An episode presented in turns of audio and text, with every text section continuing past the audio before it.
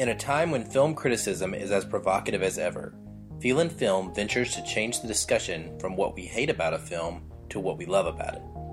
We judge more on emotional experience than technical merit, because every movie makes us feel something.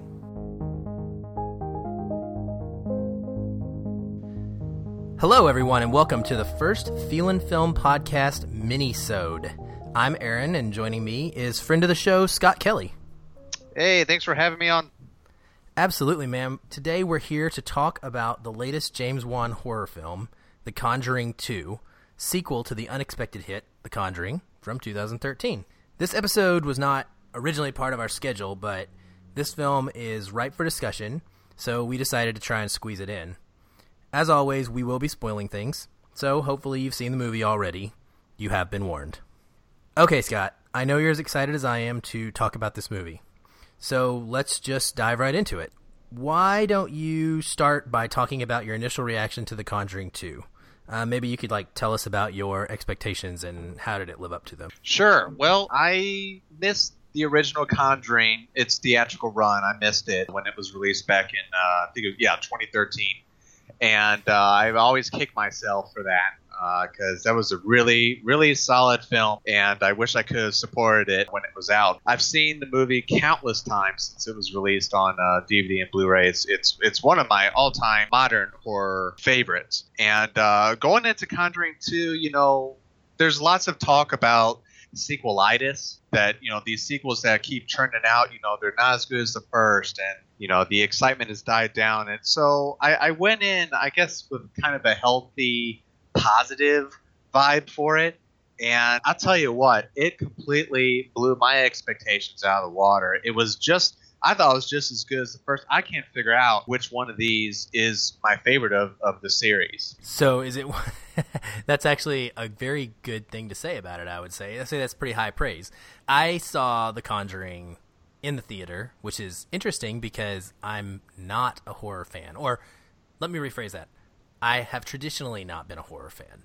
And so I saw very, very few horror films at all, much less in the theater. There, there's no way you were going to drag me into a theater four or five years ago. But The Conjuring happened to be one that I saw, and I was actually blown away by it as well, just like you, um, when you finally got around to seeing it. And, it, you know, it stuck with me, and it was really the beginning of my journey into starting to enjoy the horror genre more and more and more. And that was really before I even dug into the genre for more spiritual type reasons. At the time, it was it was more of just enjoying the way that the story was put together and kind of the the old unique ghost story feel to it. Um, it wasn't a slasher flick. It wasn't all about the the blood and the gore, and I appreciated that. And yeah. Yeah. Yeah, and as for, for Conjuring 2, once the reviews started coming out, I, I'd wanted to see the film. And once the reviews started coming out, it was just a no brainer. I mean, it, most people are loving this one. Like you, I I love them both, but I think for me that Conjuring Two is better. Um, we'll get into some reasons why, but uh, I, I think that I can say that with a lot of confidence. They're both you know five star films in my book. I would watch either one of them, and, and they're they're the kind of movies that I think are great for recommending to people. You, would you do the same thing? Would you share these if you were going to try to get somebody into horror movies? Well, and and that's the key right there, getting them into horror movies. If they don't want to get into horror movies, if they're legitimately scared of stuff like this, then no, I would I would not show them this because both of these movies are fairly scary, borderline terrifying at times. But yes, I, I would most certainly show folks that have an interest in horror movies, want to get, uh, want to delve more into them, I would definitely show them both of these. The drop of a hat. I mean, they're they're that good. You know, you make a great point there about the the depth of the scares that we get in these films and how I think the word that we probably should use is unsettling they are. This film is is very good at doing that. And I think I mean I think it's James Wan. He's a master really at creating that feeling. And so you're right. If someone is, you know, very susceptible or or um, easily influ- impacted by that kind of scares, it's going to really really bother them, then they probably should stay away. I would I would agree with you there. But if they're if you're out there and you're the kind of person that enjoys being scared and you like getting your, your heart rate up, then these are amazing films for you to see. So about those horror scares in this one, what did you think it was scary? I mean, I, I know you said you liked it just as much. You know, it's about on even keel with The Conjuring, but in my opinion, this has a lot different scares than The Conjuring did. So, did those work for you? Well, yeah, it's th- this is a good topic to bring up because you know we're talking about an installment to a horror movie, and obviously scares have to come with the territory in order for the audience to be scared. I mean, this is a pretty scary movie. I don't jump in fright in in theaters or at home. I'm I'm not that outwardly expressive when I watch horror movies, but there were at least tw- two times in The Conjuring 2 where I found myself like I almost, you know, jumped in my seat or my eyes got wide, you know, and I kind of caught myself reacting to these things. And and quite a number of times after certain scenes had played out, I felt my body, it was just it was very tense. So I was just, you know, okay, let yourself go. You know, it, it's just a movie, and and that's where it really succeeds. Like, I am sold on everything I'm seeing in both of these movies, and it, it, it's like I'm right there with this these family, uh, these families uh, that our main protagonists are helping, and I care for all of them. So that you know the stakes are high. You know, I have an emotional uh, draw to them. So uh, yeah, I mean, all those put together uh, the the scares are very effective. Yeah, I would have to agree with you, and I'm I'm curious what those two scenes are. For me, I I scare easily. So I've I've mentioned that to to our listeners before. I scare easily. I cry easily. I'm just I'm a very emotional guy. So I, I get into these things very very passionately. And uh, so for me, the scene with the nun and the painting. Just, oh gosh, yeah. just and and I think it was more. It's more than just the end scene there because it's the whole thing. It's it's as she's walking around the room. It's the tension that you're feeling, the suspense that you're just waiting every single second for something to happen. And, and they kept cutting back to the picture. And every time they cut back to the picture, you know, I just kind of, I found myself kind of like half like ducking down in my seat and like wanting to close one eye, like, okay, it's gonna happen right now. okay, it's gonna happen right now. It's gonna happen right now. And then you see the shadow walking on the wall, and you're just like, oh my gosh, what is actually gonna happen? and it yes. was, oh goodness gracious, it, it it it really got me. Um, oh man, I, you know, and that was that one and then uh, there was another one where i honestly i felt like getting up and walking out. Not because i didn't like the movie oh wow. it set it was so scary to me and this is most people probably are going to think i'm really lame for this but it set it had set the tone. The, it's when the little boy and i forget his name but the little boy is playing with the fire truck and he picks it up and he's like okay you know what's going on here and he goes back in his room and he, and he puts the fire truck out there and then it hits the door. And so then he goes and he he goes over to the tent and he rolls the fire truck in and then the fire truck comes rolling back out. And that moment for me i was like oh i don't know if i can handle this because this is this is early in the film and i was like this is I, i've got another hour and a half and you're gonna continue to try to top this scene? I'm gonna die from fright. It just it was it was great at creating that atmosphere i think and just keeping you i would say this most movie scary movies tend to have jump scares where you know you go through these big periods of time and then all of a sudden it's like okay boom there's a scary moment. I felt like of this movie's like two hours and 10 minute running time or so i felt like we were scared for an hour and a half of it. At least that's how i felt. I don't know about you Yes, uh, that that's that's a great point to bring up. I, I thought this movie was absolutely relentless in its scares. It never seemed to let up. Uh, there were only like a couple scenes that I can think of where you know the audience was allowed time to breathe right, right from the get go, where you know it, it, picks off right where uh, the last movie left off with their their next case, which is the uh, Amityville haunting, uh, the Amityville incident, and right at the right at the beginning of this movie, you're you're seeing stuff is like, all right, I this is this is serious stuff. I'm I'm gonna be in for something. And that that that scene you uh, mentioned with the fire truck, just um, I, this is the scene where uh, the little boy he was gonna go to bed and he kept looking out his door towards the tent, and then he would look back and he would look again, right? Is, yep. is this is okay? Yep, that's that, it that was one of them, and for me, and I was ex- I was very tense through that scene because you know something's coming. You, you know the the way they they play this out and the the the really long shots of all the you know these establishing shots, keeping the tension just constantly raising throughout the whole scene. A lack of quick edits. You're you're just fixed in one position, watching this just as the characters are, and and that yeah you know James Wan is a is a master. He's he's in my opinion, he's the modern horror master right now. And just the way he plays with atmosphere is incredible. And the, the, the two scenes, to get back to what you were uh, curious about, the two scenes for me that I got very close to jumping in my seat were uh, uh, you mentioned the portrait scene, uh, the nun portrait scene. That that one was that one was very memorable. And then towards the climax of the film, where Ed peeks inside the tent and the crooked man is there. Oh goodness. Oh goodness, that was that was something. That was really something. Yeah, I think for me the crooked man scene that got me is the one with the dog. I when he oh whew, I don't even want to rethink about it to be honest with you, but I mean it just it reminded me very much of it felt like the Babadook in a way in a lot of ways. I can I can definitely see that. I saw The Conjuring 2 with my sister who's really into horror movies as well. And when that scene happened, she really started freaking out in her chair, mainly because the one horror movie that we've watched together uh, that she is terrified of and doesn't even like to mention is The Thing, the old, the original The Thing with Kurt Russell.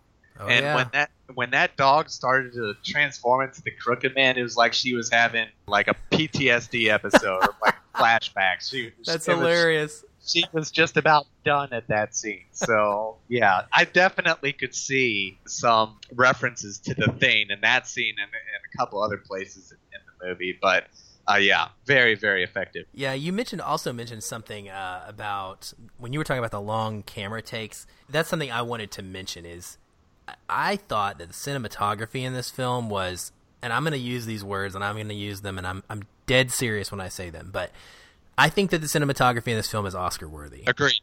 Totally well, I'm agree. glad you agree because I I'm, I can guarantee that there will be people that will argue with us, and that many of these people who argue with us will not have seen the movie. Because if you do watch this film, you can. I mean, the way that it's shot in it, it's perfect setting. The, the dreary London setting, this in, in the 70s, everything plays into it so perfectly. But Wan has this incredible ability to do these long camera takes, and also he does these tracking shots really, really yes. well. There was there were several scenes, usually around around Janet, the main uh, child that's possessed uh, in the film, and where she's walking through a house or through her house, and you know the camera is just like following her perspective over her shoulder. It almost felt like I was playing a video game, like I mm-hmm. could like you know ch- move my thumbstick and just spin the camera around from her perspective and that's what the camera was doing as we would go through the house. And and then again in the with the boy in the fire truck scene the camera does a great job of of showing you the boy with the fire truck and then uh, or at you know at the door. The fire truck's actually outside the door at this point. It shows you him seeing that. But then it slowly moves into a first person view when he's going down to touch it. And it what it does is it creates that atmosphere where you no longer see everything. and, you know, you see what he sees, which is he's looking at the ground, he's grabbing the truck, but his eyes are pointed down, so he can't see up at that point where the toward the direction of the tent. And you just know that all it's going to take, you know, the moment that he raises his eyes, that you and he are going to see something, and it's going to be terrifying. And of course, it's not in that moment, but that's kind of the brilliance of it. And I, I don't know it, it, I think you're right about him being the the modern horror master because I don't know if there's anybody else out there that can do what he can do visually uh, with his storytelling. Yeah, yeah. Uh, to go back to what you were uh, mentioning earlier, these uh, long uh, tracking shots, these establishing shots, the way they introduce uh, the house that the Warrens are eventually going to investigate in each movie. You know, th- this this isn't new to Wan. Wan has done this with each of the installments. The way they introduce the house, where you're just walking through it, and it's so seamless, you don't even realize what's going on, but you're basically getting a tour of this house. You're seeing all the rooms. You're seeing, you know, getting the sense of how the characters can move about in this atmosphere. And most horror films, you know, they'll they'll just plop you in.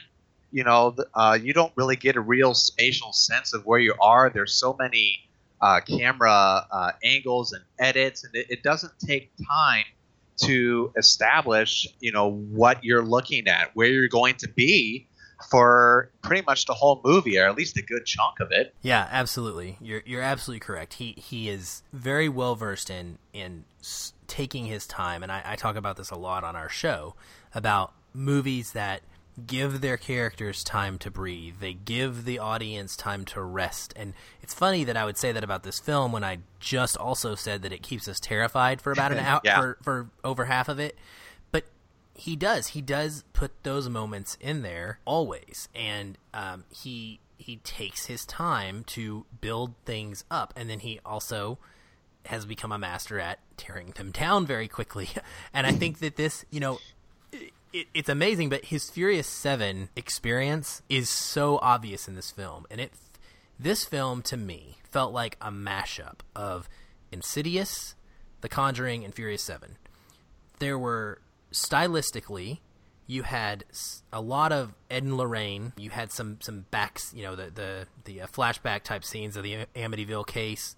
Some of the stuff in this one where they were trying to contact the spirits and things. It felt very conjuring. Then you had the crooked man and the ghost, the nun, the demon, I guess, not a ghost, who, when they were on the screen, felt very much like Insidious. Anytime Lorraine went into her dream world, it was like, oh, I'm back in the Insidious world now. And, and I love those films, by the way, all three of them.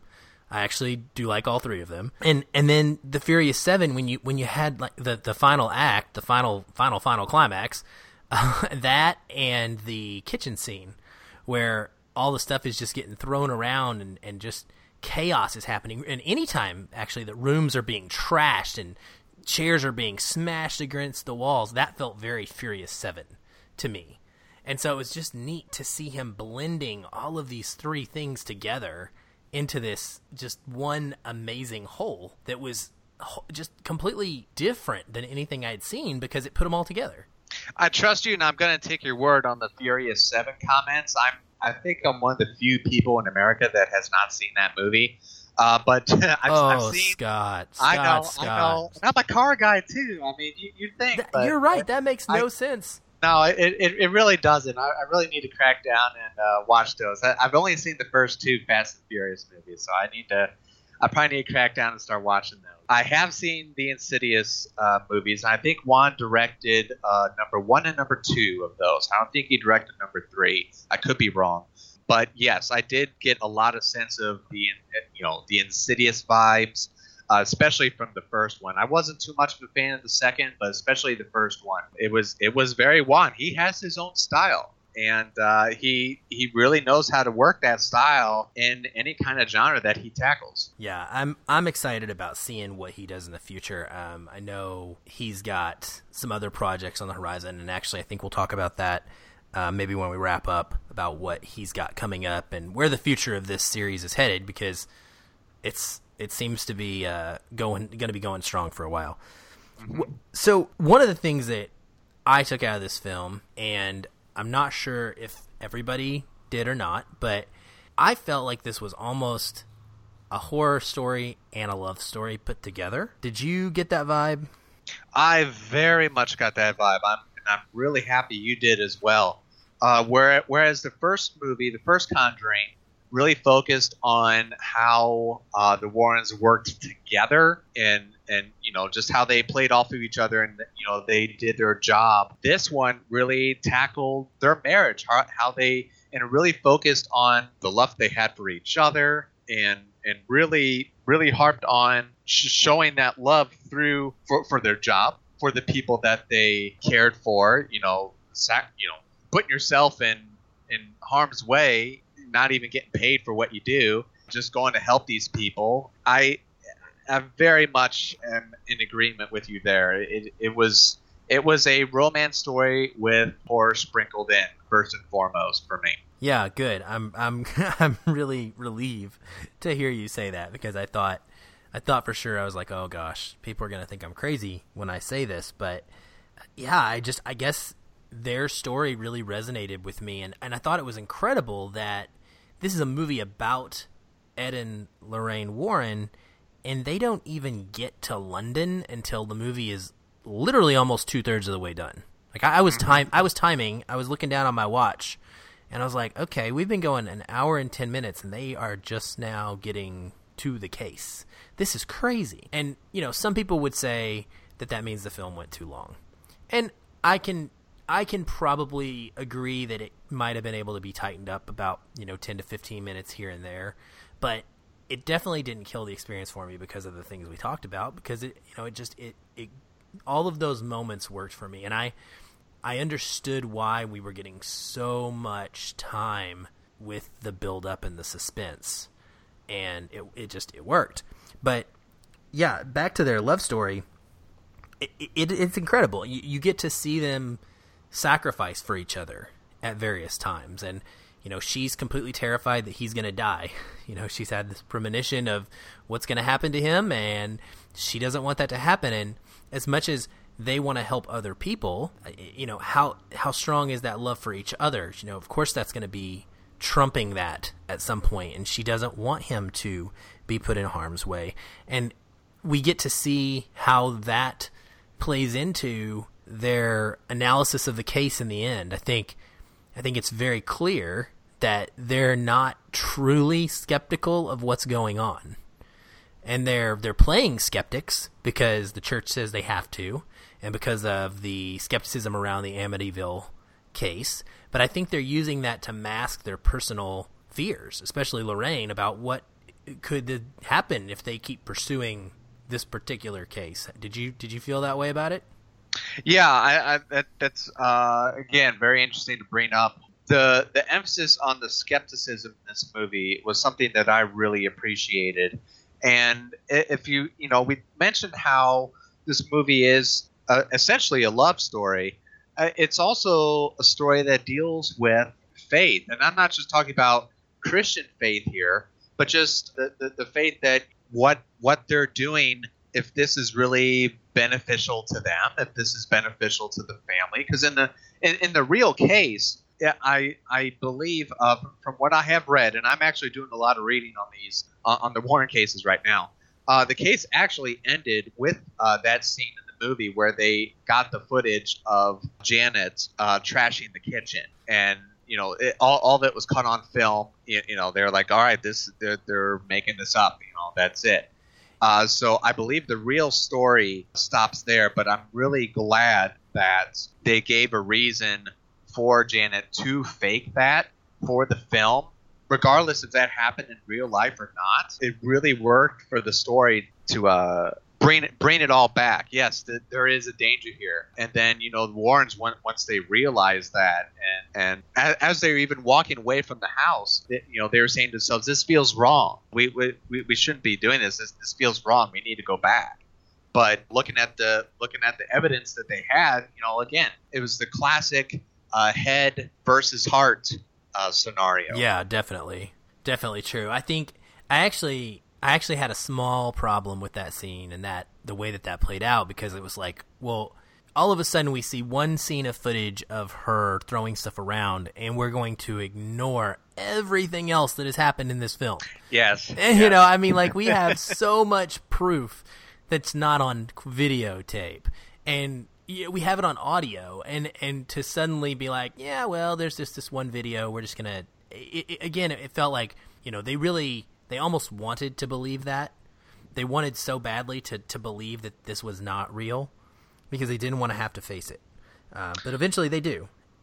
Yeah, and if you remember, Lorraine was saying that she couldn't really get a hit on any That's- kind of presence in the house. That's true. She was being blocked, which was I, I'd forgotten about that. You're right. That's that's another good reason for them to be skeptical of it is that she did not have that feeling that she normally has everywhere else she goes, where she could sense the demonic presence. I I think it, there's a, there's a line in there that ties into this whole skepticism and faith talk that was my favorite probably line in the whole movie, and it's one. It's a point where the doubter in the film, the uh, parapsychologist Anita Gregory, um, who's the one that's trying to tell them all, no, no, it's fake, it's fake, it's fake. She says at one point, "Is it demons? What's?" She says, "What's worse, demons or the people who prey on others' belief in them?" And Lorraine doesn't even hesitate, and she says, "The demons are worse." And I, I was just like, yeah, like I, I kind of like fist pumped in my chair mm-hmm. right there because I was like, yes, you put her in her like of like what kind of question is that? Of course they're worse. Like, y- you know, well, be real here. that that question can only be asked by a skeptic, by someone who doesn't really believe in the paranormal or the supernatural. Uh, that that that's the question that can only be. You, you go to any third world country, say like Haiti or you know stuff like that, and you're going to find throughout these countries that there there's a reason why the supernatural, why the paranormal is is so consistent in any culture that human has uh, humanity has had. You know, is this doesn't die. This, this sense of the you know if you want to call it demonic, paranormal, whatever. You know, everyone has something for it. Everyone has experienced something that they can't explain. And when you're talking about demons, you know, it's yeah, uh, like why would you not think that demons are worse or or you, know, you know what I'm saying that what you know the people yeah. who prey on others, yeah, that's that's really bad. But what what demons can do, you know, that's that's that's a completely different ballpark. I agree, and uh, obviously that's that's proven at the end. You know, when we get to see that, I, that's another scene that, frankly, if if I had to pick, you know, the few scenes that weren't my favorites, that would probably be one of them. I liked the build up to the climax, but it walked that line of too much to me and became almost too bombastic. It was like, all right, now he's hanging out the window, he's hanging by a thread, he's gripping the curtain, and little rungs are coming off one by one, and it's is he gonna fall on the tree? And you know, and she casts out the demon just in time and rushes and she's her, you know, feeble little body is able to grab him and hold him and another little girl up and pull them in the window. And, and it, you know, but with one arm and that part got a little that got a little quote you know furious seven for me. It was like all right so that's i mean that's very much one the other side of Wan. Um, but i would have liked that to have been just maybe dialed back just a notch in realism. Uh, but at the same time I, you know i was extremely terrified that whole scene because of the way that the nun demon was portrayed. And it's just oh it's just a creepy design of a of a spirit man. I it, one of the most creepy I've seen for sure. Yeah, they the, the design for Valak was was insane. I loved it. Did you notice that during one of her visions there were blocks like in a bookcase or a bookshelf and they, they two of them were in order and they said VA. They would You know, you know, it's funny you say that because uh, I did not catch it on my viewing, but my sister did and she told me after the movie, I was like, no, they they really did that. They just put that out in the open, you know. And then I go on IMDb, and they're like, oh yeah, there was the blocks, there was the bracelet uh, that their mm-hmm. daughter was making. Yeah, I think there was one other scene uh, that that had it spelled out, and I was like, you got to be kidding me. You know, it's just it's just one of those things like on repeat viewings, you're going to be noticing this stuff and, and kicking yourself for it. You know, I love that. I love that kind of thing. Oh, me too. It was it was I was I thought I was crazy at first I, because I when the when she said the name I was like, huh. You know, I vaguely remember seeing those letters somewhere in this movie before, and I think, you know, that that's they must have put some thought into that, into what kind of combination of letters would would bring out that kind of memory for us. You know, if it's if it's just John I think that's so common that we probably would have never even thought about it. But so little, so few names start with a V and end in a K that that's something that would stick out. So one of the other things I want to make sure we, we hit on is it sort of is t- it starts off with this whole skepticism idea, and I'm going to go somewhere else with it. But I think that it's it there's the skepticism that the family has to experience from the doubters is really putting them in as much danger as you know the demons themselves. Like they're that's what's putting them in danger because no one is willing to believe them or no one is willing to help them. I mean, the cops. One of, one of the best scenes is when the cops come, and, and you know, and that's that's not normal. Usually, you see the cops come in in a movie like this, and nothing happens, and so the cops are like, "Yeah, we don't believe you." But in this one, the cops actually do believe him. They just don't help him. They don't want you know, anything to do with they it. They run away. Yeah. yeah. They're like, uh, "No, thank you." I don't get paid enough for this. Yes. right. but because there's there's so much disbelief around what the family is saying, it it's a relatability for the Warrens because they're they're facing the same kind of challenge to their credibility back home because of the Amityville case, and I think that's why it was a brilliant move right. to start this one with the Amityville. I like in general how Wan has done that now with both films, has tied them into previous case. Uh, he's he's doing a great job with all of the the whole universe building that he's doing with these but it almost feels like Ed is a bridge the gap character between the two. Like he's he understands it and he's trying to pull the believers, the non-believers, the skeptics, the non-skeptics into the middle to get to the bottom of this and to truly help the family. And uh, and one thing he does that I I absolutely love is when again, these moments of rest that we talked about that are so important. It, it's so tense. It's so scary. They're they're they're going through this traumatic experience. They don't. They're, they're fearful for their lives. The mom is just off her rocker, scared to death for her kids, and he brings the family together, and he just wants to listen to some music because they haven't been able to, and and he can't, you know, because his record the record player won't work, and so he picks up the guitar, and I loved that scene. did you? What did you think about that? Thank you so much for bringing this up because all of the discussion I've seen about it has avoided talking about this scene because they think it's too quote sound of music.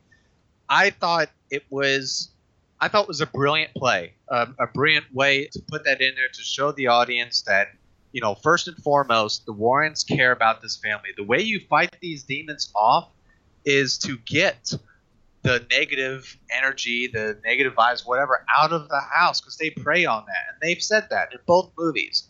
And in the first movie, you know, you see them making breakfast for the family in the house, and uh, you know, the parents say, you know, it hasn't been this light, you know, ha- we haven't been this happy in a long time. But then again, in this one, the the Elvis scene, the guitar scene, and it just it really shows the audience. It really you you care about these fam this family. You know they they um, I believe the mother in in this one uh, was recently divorced, and they they say earlier in the movie that the, the dad had took taken all the albums, so they didn't have anything to listen to in the house, but they really like Elvis and a couple of other things, and he brings that back to them. They're they're looking for this this figure to bring their life back, and and he does, and I love I absolutely love that scene. You know, you talking about what you could cut from this movie lengthwise. And I guarantee you, pretty much everyone is going to say that that scene is going to be the first in their minds. But that that's that is one of the top scenes that I would keep in. I, I you know, I, I, a lot of people when they when they talk about the length of this movie and how long it is, and it's two hours fifteen minutes. It's not that long, but it is longer than most you know, I have to ask him, you know, what would you cut? Because all of these little scenes, you know, you're mentioning the breathing time that we have as, as the audience, uh, and you know, just the extra time we have to relate to these people, so we care about them more as the movie goes on. What could you cut? Because a lot, it was so, it was so knit together for me. I feel like if one of those threads goes, like something would be missing. Yeah, absolutely. 100% agree with you. And I am so glad that they didn't cut it, and I am. I've also heard people complain and thought that it shouldn't have ended on such a happy note, and I say, whatever, get out of here. um, I I thought it was a fantastic ending to come back to that song again, and to have Lorraine just put her hand out and for them to dance. And that because, was absolutely perfect scene. Because I it's love- a love story. It's a love story. They love each other, and they are bonded by their love for each other and their faith, and that's why they do what they do. And it makes this movie so unique and so special. Yeah, I, I, I just I adore it, and I also want to point out real quick, and, and we're gonna wrap this up, but I want to say the writers I've read a lot of stuff with the writers. I'm um, from the writers, and one of the things that they said is that they we've what they've tried to do is to create films with redemption, to which I'd say they succeed, and that they want to have happy endings. There's no sex, there's no violence, there's no swearing. It's rated R because it's scary and it happened to real people. That is what the writers said. And I love that. I love that we don't need all of that excess, especially in this genre. This is a genre that is known for gore, sex, mm-hmm. knives, cussing, completely unnecessary, gratuitous types of R rating material. And here we have someone that learned that they can tell that same exact type of scary or tell a scary story that is is even more terrifying without using any of that stuff. And I just think it's awesome. I guess that goes to prove that you don't really need all that stuff to tell a good story, doesn't it? It does, and um, we're not going to dog any TV shows. oh, I wasn't just thinking about TV shows. I was just thinking, you know, media storytelling in general. Yeah, TV shows get away with it more, but yeah, you know, I, I, you just don't need all that stuff. The the real heart of the movie is what really grabs people, what puts them in the seats in theaters, is the love for characters. How how you can relate to the people on screen. That's what it's about. And Conjuring Two, just as much as Conjuring One, if not more, does it does it spades. It, it, it just it, it excels at every aspect of this. I, I can't say good good enough things about it. That's great, man. Well, I I appreciate everything you've had to say, and it's it's it's been a fun fun conversation and just reliving it. I I didn't stop thinking about it for the uh, two or three days since I've seen it. I I dr- drove home in a like rainstorm, uh, an a- actual actual massive thunderstorm with major lightning and rain. Oh, how fun! No, yeah, and of course that's that's what the final whole act takes place in, right? And I, right, right. And then I get home, and of course it's just like it's a nightmare. Like I nothing, everything. I kept hearing things. I have three cats, and they were not making things easier for me. And so I stayed up late. At, I stayed up extra late last that night when I got home, and I just like I couldn't go to bed. I just stayed in the living room with all the lights on, like, doing things until uh-huh. I was until I was so tired that I knew I would just pass out. And that's that's an endorsement for this this kind of film because that's what it should do. Oh yes, yep. I I, I couldn't. I still can't stop thinking about this movie. I really want to go see it again. I hope I have time to in its theatrical run. I know there's a lot of other movies coming out I'm interested in, but uh, this movie definitely deserves more than one viewing. That's for sure. Could not agree more. Well, I think it's pretty obvious that both Scott and myself really enjoyed this film and are also, you know, big fans of the whole series. So if you made it this far and you haven't seen the movie yet, we definitely recommend that you do. Honestly, I probably should have said this at the beginning. It's too late to tell you now, but it, you know, it's the kind of movie that even if you know the ending, it's not going to completely change your viewing experience. You can still get nearly as much out of it. Um, so if you haven't seen it, definitely go do that. It's a great theater experience, and it provides something different than you're normally going to get with this genre. Scott, before we go, we always try to give our listeners a chance to uh, find out where they can reach us on the internet so they can connect with us, read more of our stuff, listen to more of our stuff, and generally just give us feedback on what they thought. So, can you tell us where people can find you? Sure thing. Yeah, I'm on. I'm on Facebook. Um, I'm actually uh, in the Feelin Film group, so you'll probably be able to find me there. Uh, that's that's the easiest way. I'm on Twitter. My uh, I guess my call sign on there. My username is uh, uh, Skoke15. That's S C O K E one five. I have a blog called uh, Cross Processing. Talk about um, film uh, from a Christian slant. Uh, I bring a lot of apologetics into it and that can be found at crossprocessingblog.com. And uh, yeah, I, I'm, I'm all over the place online when it comes to film, and uh, especially with a Christian slant. So that that's that's my thing. So uh, yeah, re- really appreciate what you've done here. You've given me another outlet to uh, enjoy. That's great, man. It's been awesome having you, and I hope that you all will go check out Scott's stuff. He's a great writer. Um, don't get turned off sometimes by the length of his articles. Uh, he can he can go for a while, but they are worth your time. I'm telling you. Um, go, go go read his stuff. It's it's all good. Um, he actually just did a piece for a website called Real World Theology uh, on The Conjuring One. Yeah, which- yeah. which- yeah. That didn't that thing that, just came out today. Yep, just published today. So uh, Perfect I- I- timing. I- yeah, exactly. Definitely check that out. Bring up some stuff there that uh, we we did mention uh, in, in this cast, but I go into a little bit more detail there. Yeah, Scott's our resident uh, The Conjuring expert. I think. Yeah, it's starting to turn out that way, isn't it? it is. You know, and we didn't get to talk about the the universe really created and all the Annabelle films and the fact that we just got news today that there's going to be a spin-off Nun film. But there is Annabelle 2 coming and it's by a director who is an indie director who will be directing this summer's Lights Out, which is also produced by James Wan. I'm really excited about about that film. I've heard great things. Um, it looks just absolutely terrifying. I'm, I'm afraid I'm going to pee my pants when I watch that one. Um, but I saw the trailer; it did look good. oh gosh, man! So maybe maybe we can have you back on and we can talk about that one uh, when it comes out later this summer. sounds good to me. So for me, you can find me everywhere online at Aaron L White, A A R O N E L W H I T E, Twitter, Facebook, etc. You can find the show everywhere. Feelin Film, F E E L I N F I L M. You can email us feelinfilm at gmail.com. Uh, we love iTunes reviews.